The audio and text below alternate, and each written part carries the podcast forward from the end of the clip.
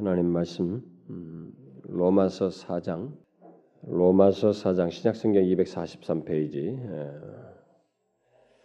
자 우리가 그 핵심적으로 살필 말씀은 4절 5절이 되는데 4절부터 8절까지 우리 먼저 보도록 합시다. 4절부터 8절까지 자 우리 이것을 우리 함께 통독을 하도록 합시다. 함께 읽겠습니다. 시작. 일하는 자에게는 그 싹을 빚으로 여기거니와 이를 아니할지라도 경건치 아니한 자를 의롭다 하시는 이를 믿는 자에게는 그의 믿음을 의로 여기시나니 이란 것이 없이 하나님께 의로 여기심을 받는 사람의 행복에 대하여 다윗의 말한 바 그 불법의 사하심을 받고 그 죄를 가리우심을 받는 자는 복이 있고 주께서 그 죄를 인정치 아니하실 사람은 복이 있도다 함과 같으니라. 자, 여러분 한 군데 더 보도록 합시다. 어, 제가 지금 성경은 신약 성경 291페이지 고린도 후서 5장 21절 자, 이 한 절을 우리 다 같이 읽도록 하십시다. 5장 21절 시작.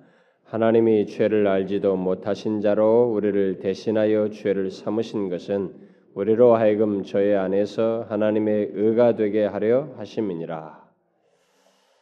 여러분 이 두 군데 말씀을 이렇게 먼저는 로마서를 보면서 뒷부분에 가서 제가 또 고린도 후서를 설명할 거니까 이게 봐가면서 하셔도 됩니다. 자, 우리가 계속해서 어, 살피고 있는 것은 지금 이 시간에 살피는 것은 하나님의 은혜죠. 하나님의 은혜에 대해서 특별히 우리를 구원하시는 하나님의 은혜가 얼마나 놀랍고 풍성한지를 우리가 지금 다각적으로 어, 살피고 있습니다. 지난 시간은 죄악된 우리를 어, 의롭다 하시는 하나님의 은혜에 대해서 살폈는데 제가 다 못했습니다.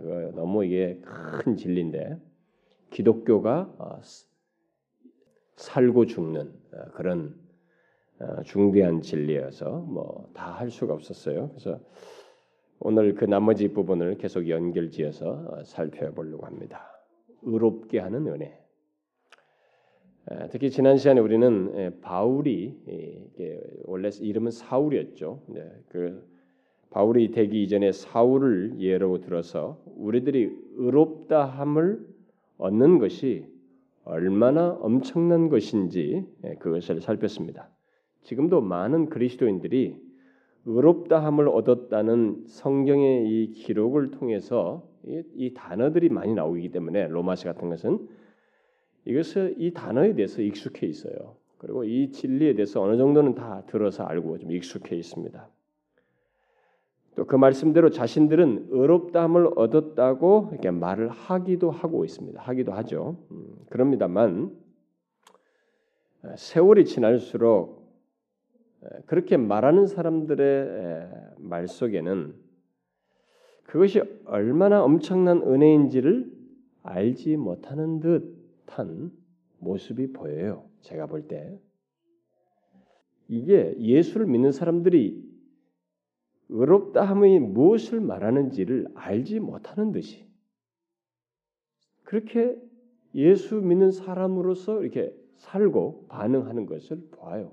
이게 기독교가 살고 죽는 진리이기도 하지만 예수 믿는 사람의 존재와 삶이 살아나고 죽는 것이에요. 그 정도로 중대한 중대한 진리인 것입니다. 쉽게 말해서 자신이 의롭게 된 것이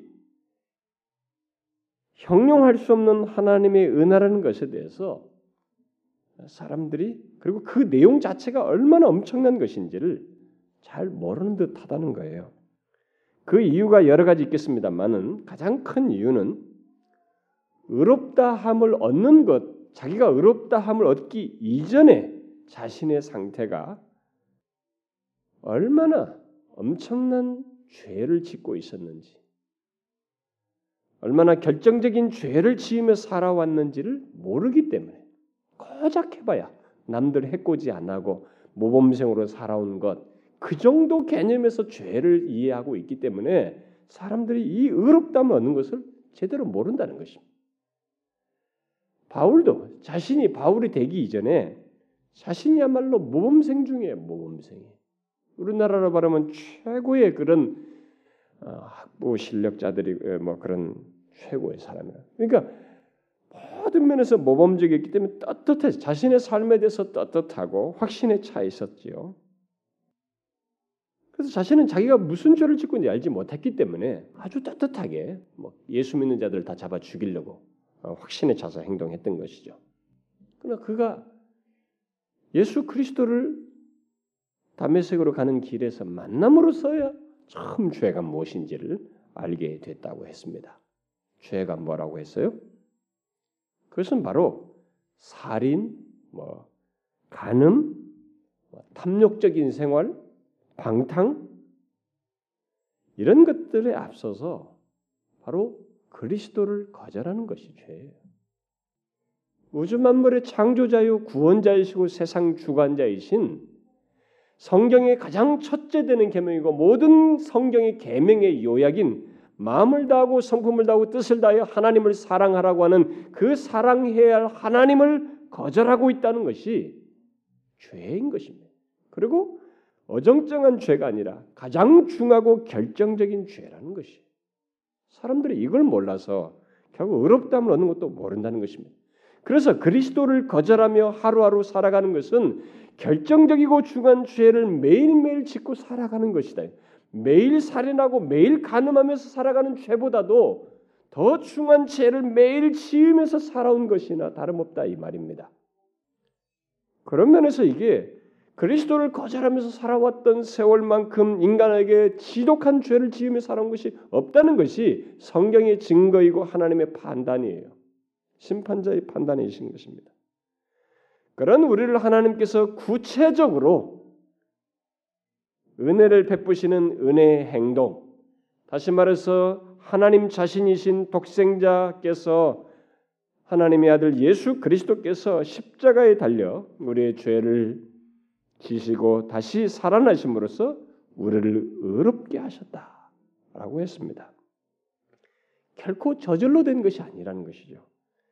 분명히 우리의 죄를 처리하기 위해서 하나님의 구체적인 은혜의 행동으로 말미암아서 그렇게 하나님을 거역하고 반역하던 죄인을 의롭게 하셨다라고 했습니다. 지난 시간에 저는 우리를 향한 하나님의 은혜는 항상 구체적인 행동을 내포한다고 그랬습니다. 은혜는 값없이 주는 것이지만 나는 받을 자격도 없는데도 나에게 값없이 주는 것이지만 그 은혜는 구체적인 행동을 내포한다는 것입니다. 하나님의 모든 은혜는 우리에게 어떤 식으로도 우리의 삶을 지키시고 보호하시는 중에도 우리가 이렇게 그냥 살아가고 있는 듯 하지만 하나님의 백성들의 삶에 은혜를 베푼다고 할 때는 하나님은 구체적인 행동을 하고 있는 것입니다. 우리는 그걸 생각해. 그래서 은혜를 값싸게 여기는 것 중에 하나가 뭐냐면 하나님의 구체적인 행동이 없는 것으로 생각하는 것이에요. 그렇지 않습니다. 십자가 사건이 죄인을 의롭다 하시는 이 행동 속에서 하나님은 그 은혜의 구체적인 행동을 아주 확실하게 적나라하게 보여준 것입니다. 그런데 하나님께서 자기를 거역하던 우리를 십자가의 대속을 통해서 의롭게 하시는 것이야말로 하나님의 그 은혜의 구체적인 행동의 최고 최고라는 것이죠. 하나님은 바로 그 은혜의 행동을 그를 믿는 우리들을 위해서 행하셨어요. 그리스도를 거절하는 중한 죄를 짓던 우리들을 위해서 말입니다. 자, 이 사실을 기억하고 하나님의 의롭게 하시는 은혜에 대해서 이제 제가 추가적으로 좀 더 상세히 설명할 내용을 이 시간에 덧붙이려고 합니다. 바로 하나님께서 죄악된 우리를 의롭게 하시는 그 구체적인 행동의 세밀한 내용을 좀 더 설명하려고 그래요. 미리 한 가지 오해를 사지 않게 해서 설명 한 가지를 설명하면은 오직 은혜로 구원을 얻는다. 우리가 앞서서 그런 말씀을 살폈는데 오직 은혜로 구원을 얻는다라는 이 말이나 오직 은혜로 의롭다함을 얻는다는 말이나 또 오직 믿음으로 은혜가 아니라 믿음으로 구원을 얻는다, 믿음으로 의롭다함을 얻는다 이런 표현은 사실상 다 같은 의미예요. 같은 내용을 설명하는 것입니다. 그래서 의롭다함을 얻는다는 이 말이 나올 때는 믿음으로 의롭다는 말이 또 나오는데 우리가 믿음으로 구원한다는 말이 나왔었죠. 여기서 또 다시 나와요. 어, 우리가 오늘 제가 지난주 본문을 안 읽었는데 어, 로마서 3장 24절에 또 나오죠. 어, 나오는데 오늘은 그 믿음에 관해서는 앞에서 말했기 때문에 생략하게 했습니다. 이 은혜의 초점에 맞추어서 하고 다음에 칭의에 대해서 구체적으로 얘기할 때 그 부분을 상세히 다루도록 하겠습니다. 자, 그러면 하나님께서 그리스도를 거역하던 우리들을 어떻게 어떤 어떤 은혜의 행동으로 의롭게 하셨는가? 하나님의 은혜로 의롭게 된 바울은 이것을 쉽게 설명하기 위해서 우리가 먼저 읽었던 로마서 4장의 4장 4절에서 일하는 자의 비유를 들어서 말을 하고 있습니다. 자, 여러분 이 내용을 이해를 잘 하시면 오늘 제가 설명하는 내용을 이해를 잘 하셔야 됩니다. 일하는 자에게는 그 삭을 은혜로 여기지 않고 빚으로 다시 말하면 보수로 봉급으로 임금으로 여기거니와 이렇게 말하고 있습니다. 자, 이 말이 무슨 말이에요? 먼저 여기서 우리가 생각해야 될 것은 여기 뭐 4절도 마찬가지고 5절도 나오고 6절도 나오는데 여긴다라는 말입니다. 제가 오늘 이 단어를 설명하는 것입니다. 이건 아주 아주 중요한 단어예요. 로마서를 이해하는 데 있어서 그리고 칭이 의롭다함을 얻는다는 이 문제를 이해하는 데서 아주 중요한 단어가 이 여긴다는 말입니다. 여기 여긴다라는 말인데 여기 여긴다는 이, 이 헬란 말은 어, 그 당시에 아주 보편적인 용어를 쓸 때는 상업적인 의미로 이것을 사용했는데 그 의미를 쉽게 말하면 계산한다는 거예요. 카운트하는 것입니다. 네? 계산하는 것이에요. 여긴다는 것은. 그러니까 일할 때마다 그 임금을 카운트해 주는 거예요. 계산해서 주는 것. 어? 그것을 생각하시죠. 그러니까 하루 일했으면 그 하루 싹을 주는 것을 여긴다는 원래 이 단어가 해당되는 단어가 썼던 것입니다. 그런데 이것을 어, 이게 좀 더 확장해서 상업적인 용어 우리가 부기 용어로 쓰듯이 네, 그런 그들도 장부가 있었단 말이에요. 이 장부와 관련해서 이 단어를 쓸 때 1세기 당시에 어떤 사람의 차변에 기입한다는 것이 여긴다는 말은 어떤 사람의 차변에 기입한다는 의미로도 어, 이 단어를 썼습니다. 바울은 당시에 그런 보편적인 의미를 그대로 일단 사절에서는 어, 그 말을 그대로 쓰고 있습니다. 그런데 그것은 우리가 잘 알다시피 만약에 사절에서 말한 것처럼 이제 가장 보편적인 의미로 말하듯이 하루 일한 것에 대해서 거기에 일한 임금을 카운트해 가지고 여긴다는 말에 해당 여겨서 돈을 거기에 그대로 해당되는 돈을 줬을 때는 우리가 그것을 은혜라고 하지 않습니다. 마땅한 임금을 받은 거죠. 여기는 빚이라고 번역, 번역했는데 그건 마땅한 임금을 받은 것입니다. 은혜라고 하지 않습니다. 사절은 그런 내용이에요. 그런데 흥미로운 사실은 바울이 바로 그런 상업적인 의미를 가진 이 여긴다는 말을 활용해서 의롭다함을 얻었다는 말을 설명한다는 거예요. 우리가 의롭다함을 얻었다는 이 사실을 이 단어를 사용해서 설명하고 있다는 것입니다.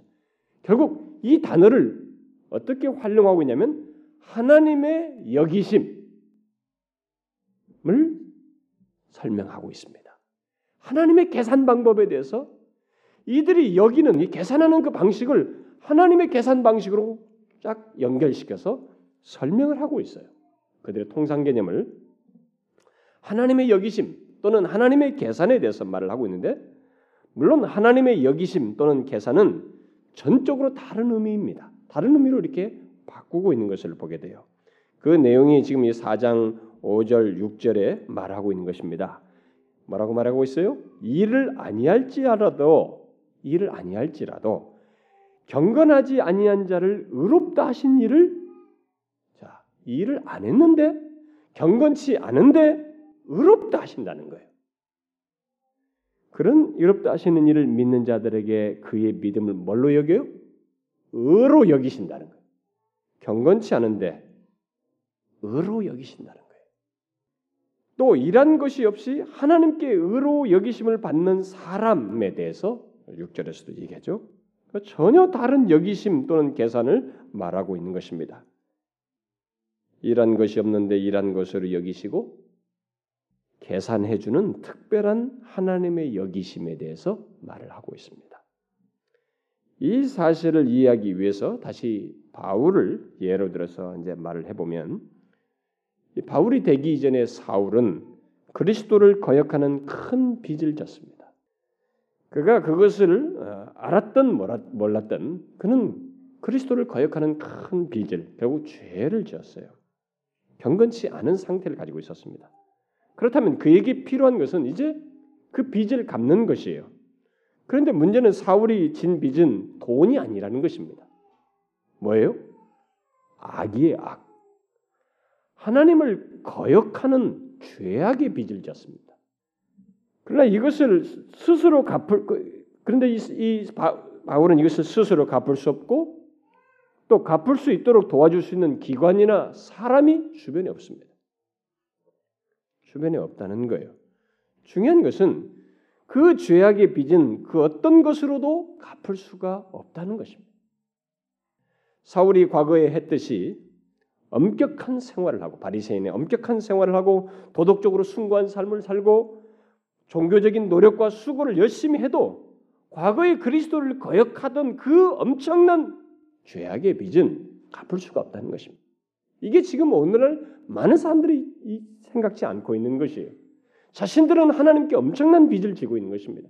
갚을 수가 없어요 스스로 뭐 교회 뭐 교회당을 왔다 갔다 한다는 것이 되는 것도 아니에요. 그냥 뭔가 종교적인 열심을 낸다고 되는 것도 아닙니다. 스스로 갚을 수 없다는 것이에요. 그게 지금 문제예요 사울에게 있어서. 그러면 해결책이 뭔가 하는 거예요. 그 해결책이 하나님의 여기심이에요. 사울의 그 배제된 해결책이 오직 하나예요. 하나님의 여기심. 갚을 수 있는 자격자를 자격자가 대신 갚아주는 것이. 응? 그렇게 하는 가운데서 하나님이 여겨주는 것입니다. 그야말로 갚을 수 없는 그 사람을 갚을 수 있는 자격자를 통해서 대신 갚는 은혜를 베푸는 것이에요. 이런 면에서 유일한 해결책은 일단 은혜라고 밖에 말할 수 없습니다. 그 죄를 없애는 의롭게 하는 은혜. 그것만이 답이라고 할 수 있어요. 바울은 바로 그런 의미에서 이제 4장 5절을 말하고 있는 것입니다. 예수 그리스도 안에서만 자신의 빚이 처리될 수 있음을 알고 자신의 구원을 위해서 스스로 벌고자 하는 노력을 포기하고 대신 그리스도를 믿고자 하는 자를 위해서 행하시는 은혜가 곧 해결책이다라는 의미에서 이 5절을 말하고 있는 거예요. 일을 아니 할지라도 그러니까 일을 안 하는 그러니까 뭔가 자기가 스스로 뭘 해보려고 하는 것이 아니에요 이게 경건치 아니한 자를 의롭다 하시는 일을 믿는 것뿐이에요. 그분만이 나를 이 상태에서 이 빚을 갚아줄 수 있다는 것을 믿는 것, 그것을 그 자에게 의롭다고 여기시는 하나님의 특별한 계산에 의해서만 이 결정적인 죄를 해결할 수 있다. 이렇게 말하고 있는 것입니다. 자, 경건치 아니한 자, 곧 그리스도를 거역한 불의한 자를 하나님께서 어떻게 어떻게 하셨다? 여기셨다. 우리는 이 내용에 어, 여러분들이 최대한 지성을 발휘하셔야 돼요. 뭐 그냥 느끼려고 하지 말고 예배당에 앉아서 뭔가 좀 화끈한 거 없을까? 감동이 싹 밀려가지고 기분이 싹 뭉클해지 그것만 하지 말고 여러분 모든 감동은 깨달음의 기초에서 와야 돼요. 깨달음이 수반되지 않는 이 감정적인 이것은 우리를 더 치우치게 만듭니다. 빗나가게 만들어요. 충분히 여러분들이 이것을 이해하셔야 됩니다. 이 기록이 뭘 말하는지를 잘 이해하셔야 돼요. 스스로 의로울 수 없고 의와는 조금도 상관없는 자를 의로 여기셨다라고 말하고 있습니다. 여기서 말하는 이 여김 또는 계산과 너무 다르요. 사절에서 말하는 것과는 많이 다르죠. 사절에서 말하는 것과는 임금을 주는 것인데 그런 여김과는 완전히 다른 여김을 얘기하고 있습니다.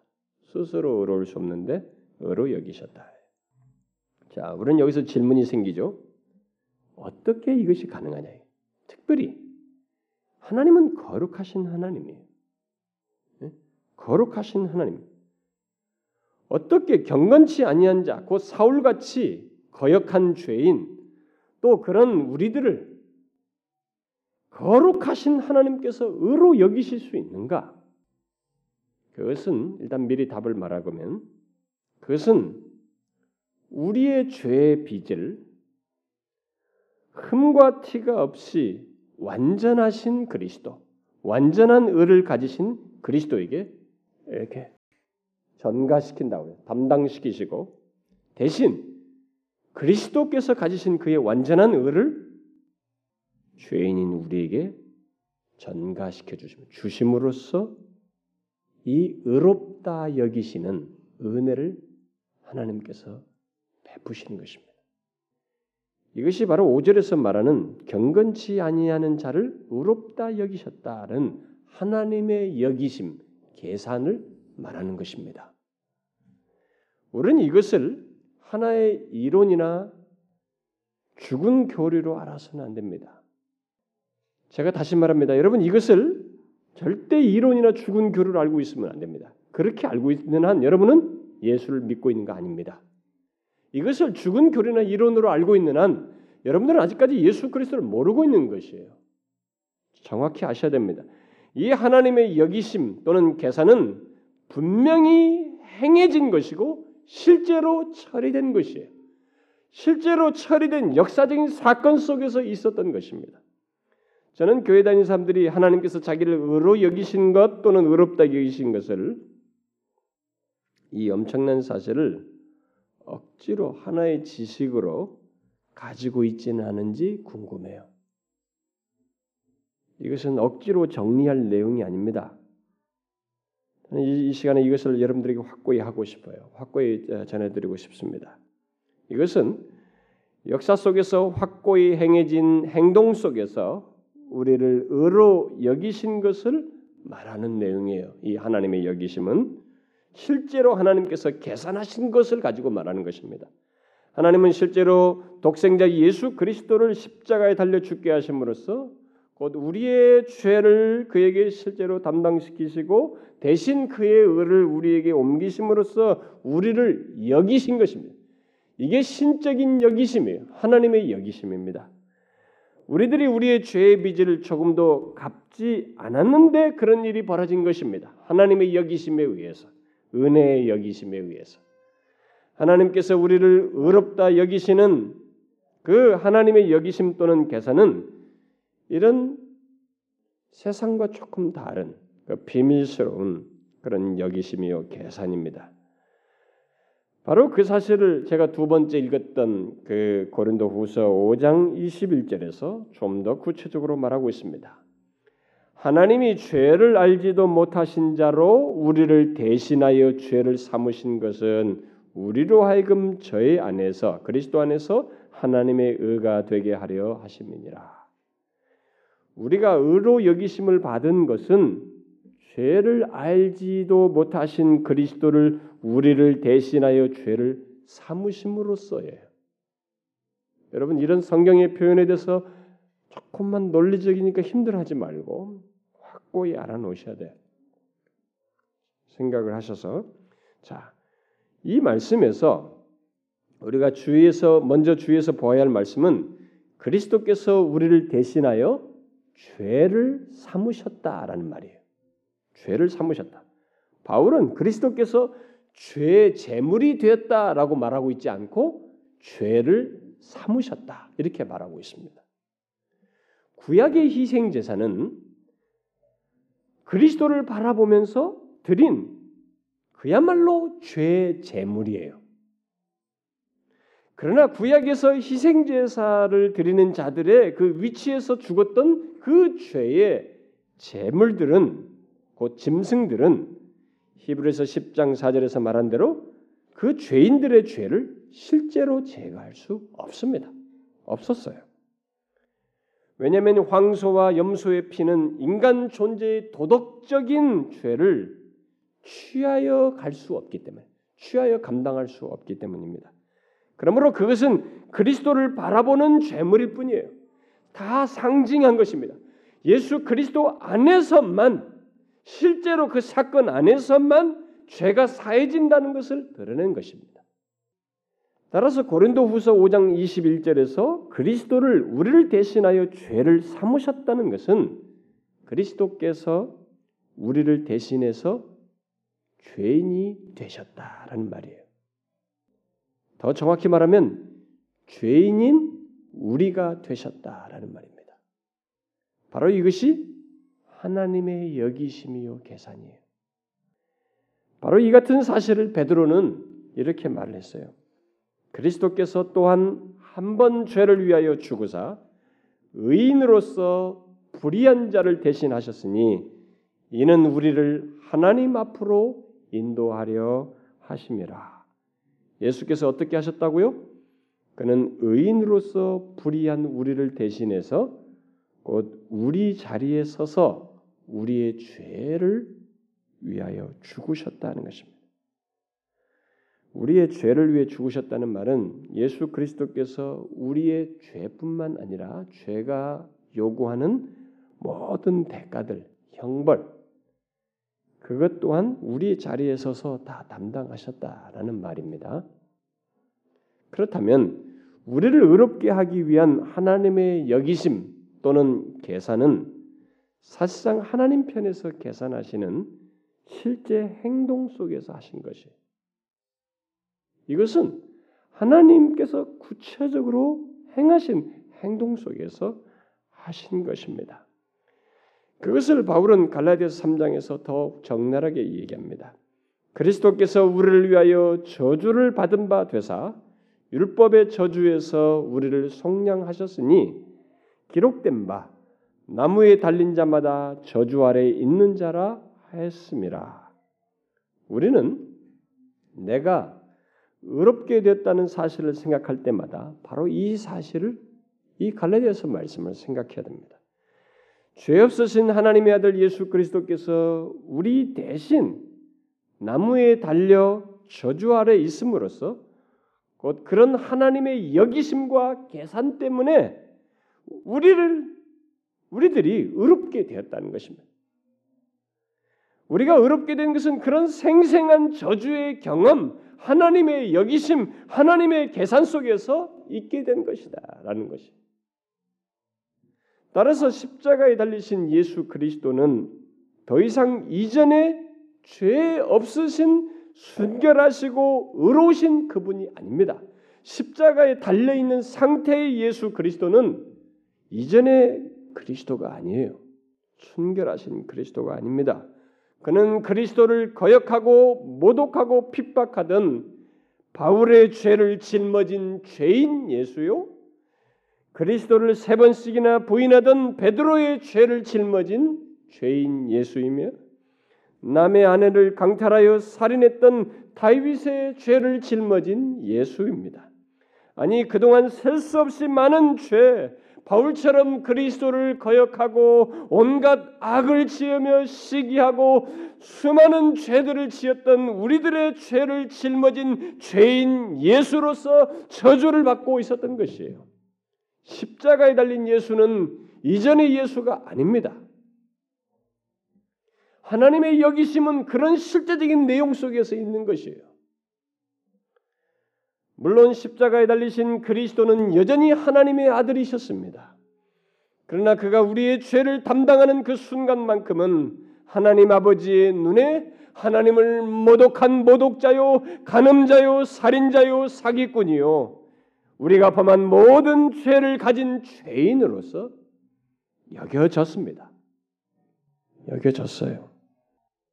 왜냐하면 그리스도께서 우리 자리에서 서셨기 때문에 우리 자리에서 그 모든 것을 받으셨기 때문에 아니 그가 아예 죄인인 저와 여러분이 되셨기 때문에 십자가의 예수는 살인자예요. 다윗의 죄를 짊어진 자예요. 여러분과 저의 죄를 짊어진 자입니다. 그게 하나님의 여기심이에요. 여러분은 십자가에 달리신 예수 그리스도를 생각할 때 바로 이 사실을 기억하십니까? 죄 없으신 그리스도께서 바로 죄인인 저와 여러분이 되셔서 달리셨다는 사실. 그래서 죄인으로 그 자리에 서셨다는 사실을 아느냐는 거예요. 그래서 그 자리는 원래 우리의 자리였어요. 우리가 있어야 할 자리였습니다. 그 저주의 나무는 우리가 달려야 할 저주의 나무였습니다. 그리스도께서 저주의 나무에 달리신 것은 그가 우리의 죄악을 자신의 것으로 취하셨기 때문이요. 우리의 죄를 취하심으로써 자신이 오염됐기 때문입니다. 더 이상의 순결한 그리스도가 아니고 우리의 죄로 오염된 상태였기 때문에 그런 저주를 받은 것이에요. 그래서 갈라디 3장에서 그리스도께서 당하신 저주는 단순히 비극스러운 사건을 말하는 것이 아닙니다. 그것은 하나님의 그 심판 선언과 함께 우리의 죄에 대한 형벌이 그에게 내려졌다는 것을 시사하는 것이에요.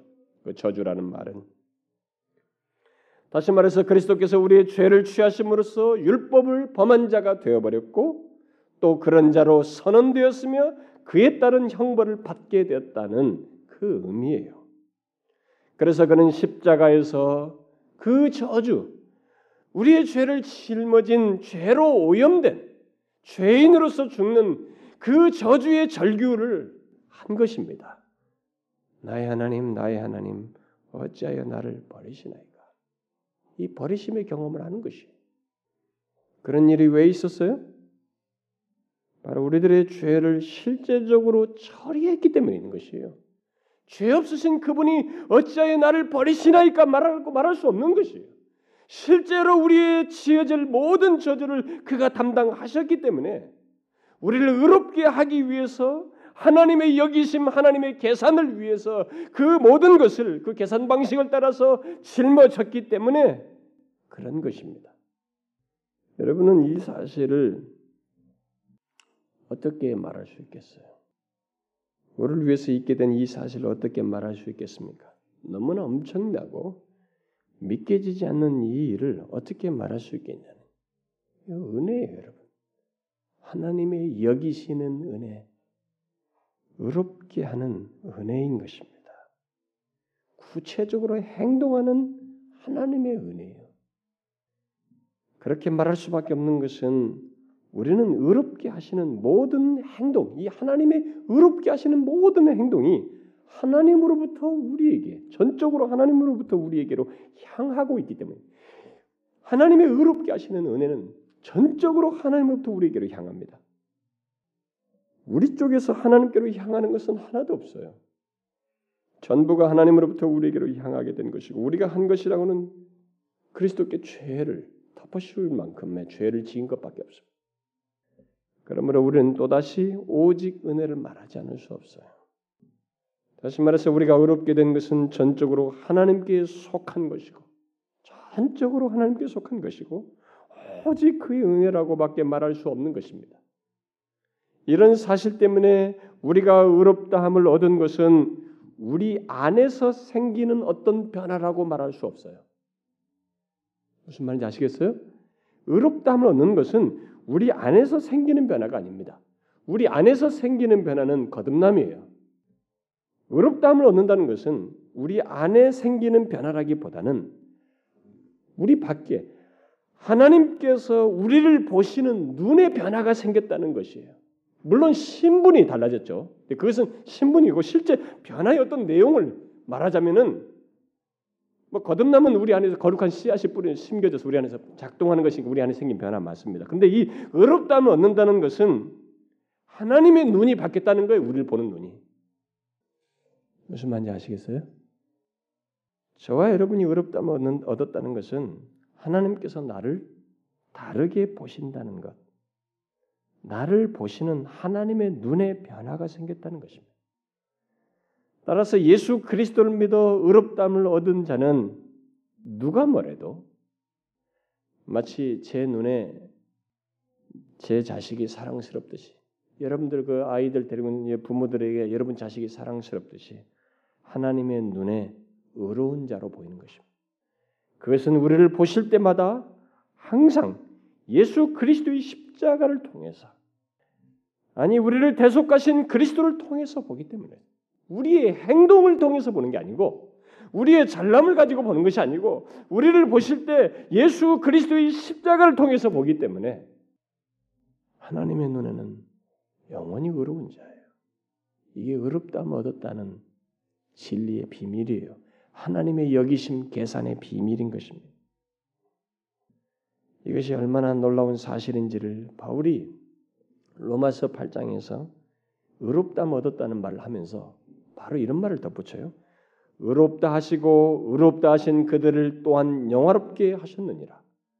참 재미있지 않습니까? 의롭다 하신 그들을 또한 영화롭게 바로 의롭다 하셨다는 얘기 하자마자 바로 영화롭게 했다. 바로 덧붙이고 있어요. 왜 의롭다 하신 자들을 곧바로 영화롭게 하셨다는 말을 하고 있을까? 그것은 하나님께서 의롭다 하신 자를 곧바로 영원히 있게 될 하늘에 적합한 자로 영화롭게 된 자로 보신다는 거예요. 이 땅에 있지만 이 땅에서 의롭게 된 자는 지금 이, 이, 땅에 있지만 영화롭게 된 자로 하나님 나라에 영원한 하나님 나라에 적합한 자로 보신다는 것이에요. 그래서 바로 이어서 말하는 것입니다. 믿기지 않을지 몰라도 하나님의 눈은 그렇습니다. 의롭게 된 우리들을 향한 하나님의 눈은 그렇다는 것이에요. 여러분 이 사실을 추상적으로 생각하면 안 됩니다. 정말로 믿음 안에서 이것을 보셔야 됩니다. 하나님은 거룩하신 하나님이에요.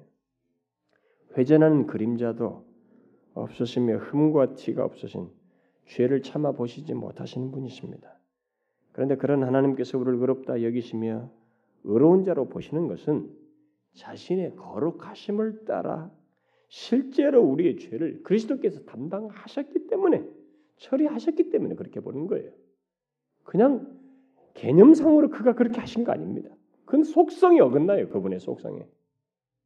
이것을 더욱 정확히 말하면 우리가 고린도후서 5장 21절에서 말한 바대로 우리는 전에 의가 없었고 우리는 전에 의가 없었어. 오히려 죄만 있는데 반해서 그리스도는 전에 죄는 없고 완전한 의를 가지고 계신 상태에서 우리의 죄를 그리스도에게 전가시키셔서 죄 없으신 그리스도를 우리의 죄로 삼으시고 그리스도의 의를 우리에게 전가시킴으로써 우리로 하여금 하나님의 의가 되게 하셨다라는 것이 아, 얼마나 놀라운 하나님의 여기심이요.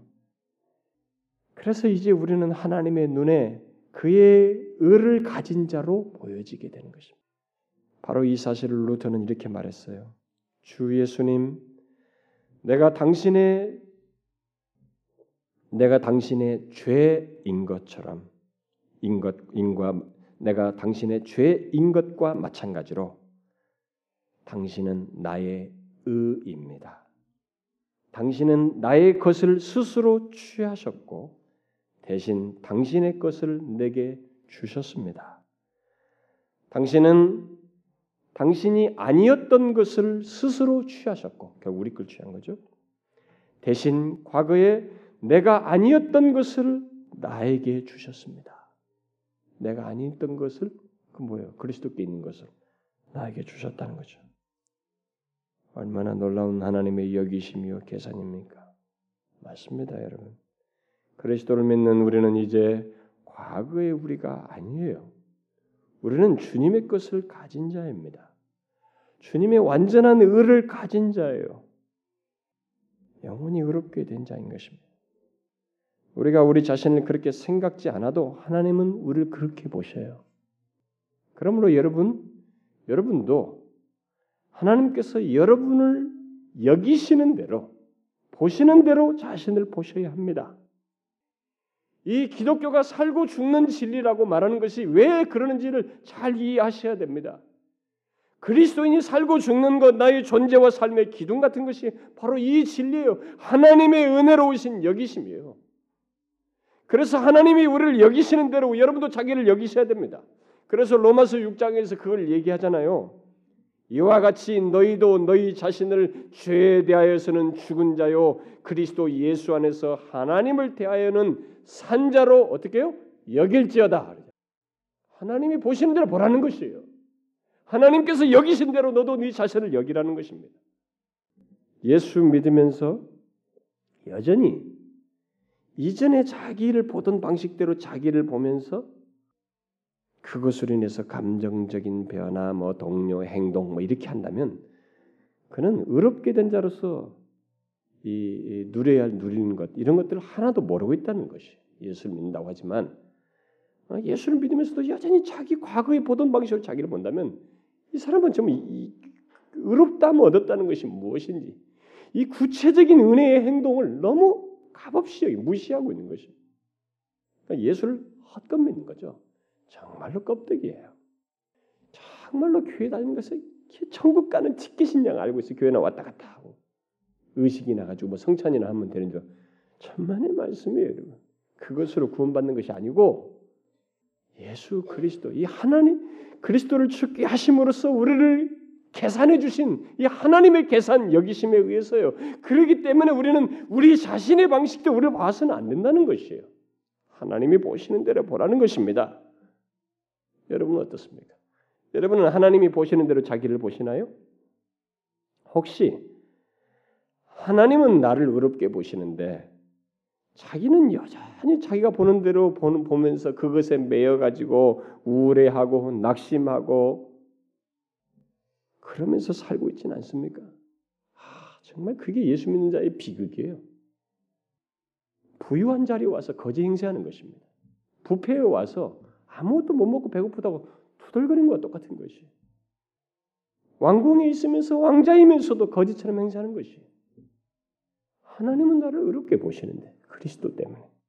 이전에 자기 보던 방식대로 보면서 계속 우울해하고 하나님은 어디 갔는지 전혀 모르는 그렇게 사는 것은 정말로 예수를 잘못 믿는 거예요. 그저 자기 작은 자기의 작은 실수와 잘못만 있으면 막 그것 때문에 또 자신의 부족과 결함을 보면 그것으로 인해서 낙심하고 자신을 비관스럽게 보고 그것은 하나님께서 자기를 보는 대로 안 보는 것이에요, 여러분. 그리스도를 믿는 우리는 이전에 우리가 아닙니다. 우리에겐 그리스도의 것이 있어요. 그리스도의 의가 있다는 것입니다. 그래서 하나님의 눈에 우리는 영원히 의로운 자요, 영화롭게 된 자입니다. 아니 우리는 추가적으로 읽었던 그 로마서 4장 6절부터 8절에 말한 대로 행복한 자예요. 여러분 보세요. 그 로마서 4장 6절에 8절. 뭐라고 그랬어요? 일한 것이 없이 하나님께 의로 여기심을 받는 사람의 행복에 대하여 다윗의 말한 바 그 불법을 사심을 받고 그 죄를 가리우심을 받는 자는 복이 있고 주께서 그 죄를 인정치 아니하실 사람은 사람은 복이 있도다 함과 같으니라. 여러분은 자신이 이 같은 행복을 소유한 자라는 것을 아십니까? 그래서 이 같은 행복을 누리시나요? 일한 것이 없이 하나님께 의로 여기심을 받는 의를 위해서 뭐 한 것이 있어야지 수고한 것이 갚을 것이 있어야지 아무것도 할 수 없는 그에게 하나님께서 의로 여기심을 받는 자의 이 행복에 대해서 아시느냐는 거예요. 우리는 우리의 죄가 가리움 받고 주께서 우리의 죄를 인정치 않는 복을 받은 사람이에요. 얼마나 행복한 사람들입니까? 그리스도를 믿는 우리는 모두 그런 자들이에요. 그러므로 여러분 이제 여러분을 여러분 자신의 눈으로 보지 마세요. 예수 믿게 됐다는 것은 바로 그 전환을 얘기하는 것입니다. 예수를 믿으면서도 하나님과 관련성이 없어. 그리스도의 십자가와 관련성이 없어요. 이 하나님의 여기심과 전혀 관련성이 없이 그냥 예수 안 믿으면 똑같아. 눈에 보이고 결혼 보이면 그 보고 우울해하고 슬퍼하고 좌절하고 절망하고 불평하고 원망하고 하나님은 도대체 어디 있어요? 하나님이 보시는 눈은 뭐냔 말이에요. 이 우주 만물의 최후의 심판자이신 그분의 보는 눈은 어디 있는데? 정말로 예수를 잘못 믿는 것이에요. 여러분, 이제 여러분은 여러분 자신의 눈으로 보지 마세요. 이제 하나님께서 여러분을 보시는 눈으로 자신을 보셔야 됩니다. 바울이 예수를 믿고 난 뒤에 어떻게 했어요? 그 이후에 자기가 이전에 자기를 보던 방식대로 보면서 막 뭔가 싸우려고 하고 자기 노력으로 뭘 성공하려고 하고 의를 이루려고 하고 천국에 들어가려고 하고 그러면서 살았습니까? 그러면서 자기의 결함만 보면 그것을 빨리 어떻게 정결하게 해보려고 스스로 하면서 자기 노력으로 모든 걸 성취하려고 했어요? 자기 보는 눈에 의해서 지배받으며 살았습니까? 아니었잖아요, 여러분. 그 이후로 어떻게 달라졌어요? 그는 결코 그리스도 안에 있는 나에게는 정죄함이 없습니다. 그리스도는 지혜와 의로움과 거룩함과 구속함이 되셨습니다. 그렇게 말했잖아요. 심지어 의롭다 하시니야 또한 영화롭게 하셨습니다. 영화롭게 될 것이 아니고 하셨다는 거예요. 확정됐다는 거예요. 완료됐다는 것입니다. 어떻게 그게 가능해요? 하나님께서 행하신 실제적으로 행하신 구체적으로 행하신 은혜의 행동, 의롭게 행하시는 의롭게 하기 위해서 행하신 은혜의 행동, 그 하나님의 여기심 계산에 그대로 그 계산을 따라서 자기를 본 거예요. 처리됐다는 거예요. 내 모든 것이 십자가에 달려 죽으신 저주의 나물 나무에 달리신 그리스도의 그 저주는 나의 저주였다는 것을 알게 된 것입니다.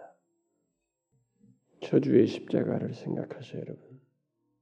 그분은 저와 여러분의 죄를 짊어진 죄인으로 죽으셨습니다.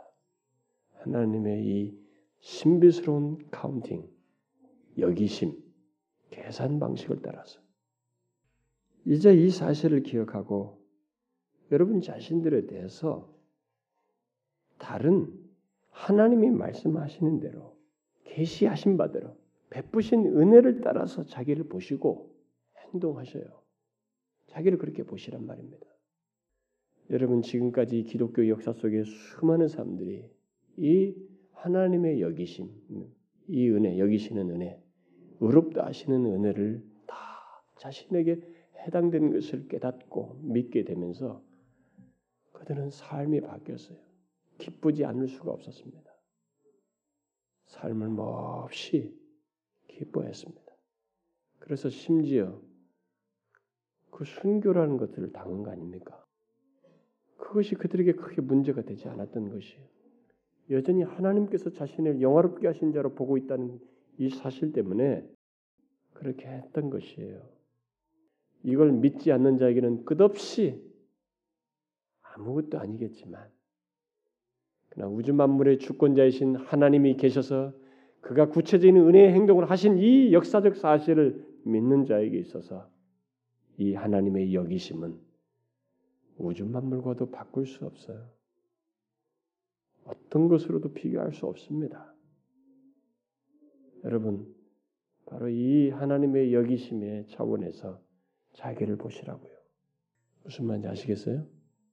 실수하고 죄가 보이고 죄를 범하는 그런 경험들로 인해서 씁쓸함이 있어도 자기 보는 눈으로 그걸 보지 말고 하나님의 여기심, 그가 계산하신 방식대로, 그가 보시는 방, 방식대로 여러분 자신을 보세요. 그렇게 하라고 가르쳐 주고 있는 것입니다. 다 이걸 얘기하는 것이잖아요. 이란 것이 없이 하나님께 의로 여기심을 받은 사람의 행복이라고 이 엄청난 행복을 그리스도를 믿는 자들이 갖게 된 것입니다. 그 하나님의 은혜로우신 여기심 때문에 기도하겠습니다. 하나님 아버지, 하나님께서 우리를 죄에서 의롭다 하시기 위해서 행하신 일이 너무 엄청나고 기이하고 형용할 수 없는 것인데 우리가 다 헤아릴 수 없고 품을 수 없을 만큼 크지만 그 사실은 분명하여 주께서 우리를 하나님의 의를 가진 자로 여기시며 의롭다 여기시고 그렇게 보심에 이 은혜, 이 영광, 이 복을 인하여 감사드립니다. 이런 것이 없이 그저 경건치 않고 죄악만 진 것밖에 없고 도저히 갚을 수 없고 일해도 되지 않는 우리들에게 의롭다 하신 그 놀라운 행복을 그 복을 얻게 된 우리들 하나님의 이것을 잊지 아니하고 더 이상 자신을 자신의 과거에 보던 방식대로 보지 아니하고 하나님이 보시는 대로 여기시는 대로 우리 자신을 여기며 보는 저희들 되게 하옵소서. 그리함으로써 이 세대 속에서 어떤 세파가 있고 유혹이 없고 우리의 생각을 흔드는 것이 있어도 어떤 현실에 있어도 담대히 이 영광스러운 신분을 가진 자로 이 땅에서부터 영광스러운 하나님 나라에 적합한 자요 영화롭게 된 자로서 살고 있고 존재하고 있다는 것을 기억하며 담대히 살아가는 우리들 되게 하여 주옵소서. 예수 그리스도의 이름으로 기도하옵나이다.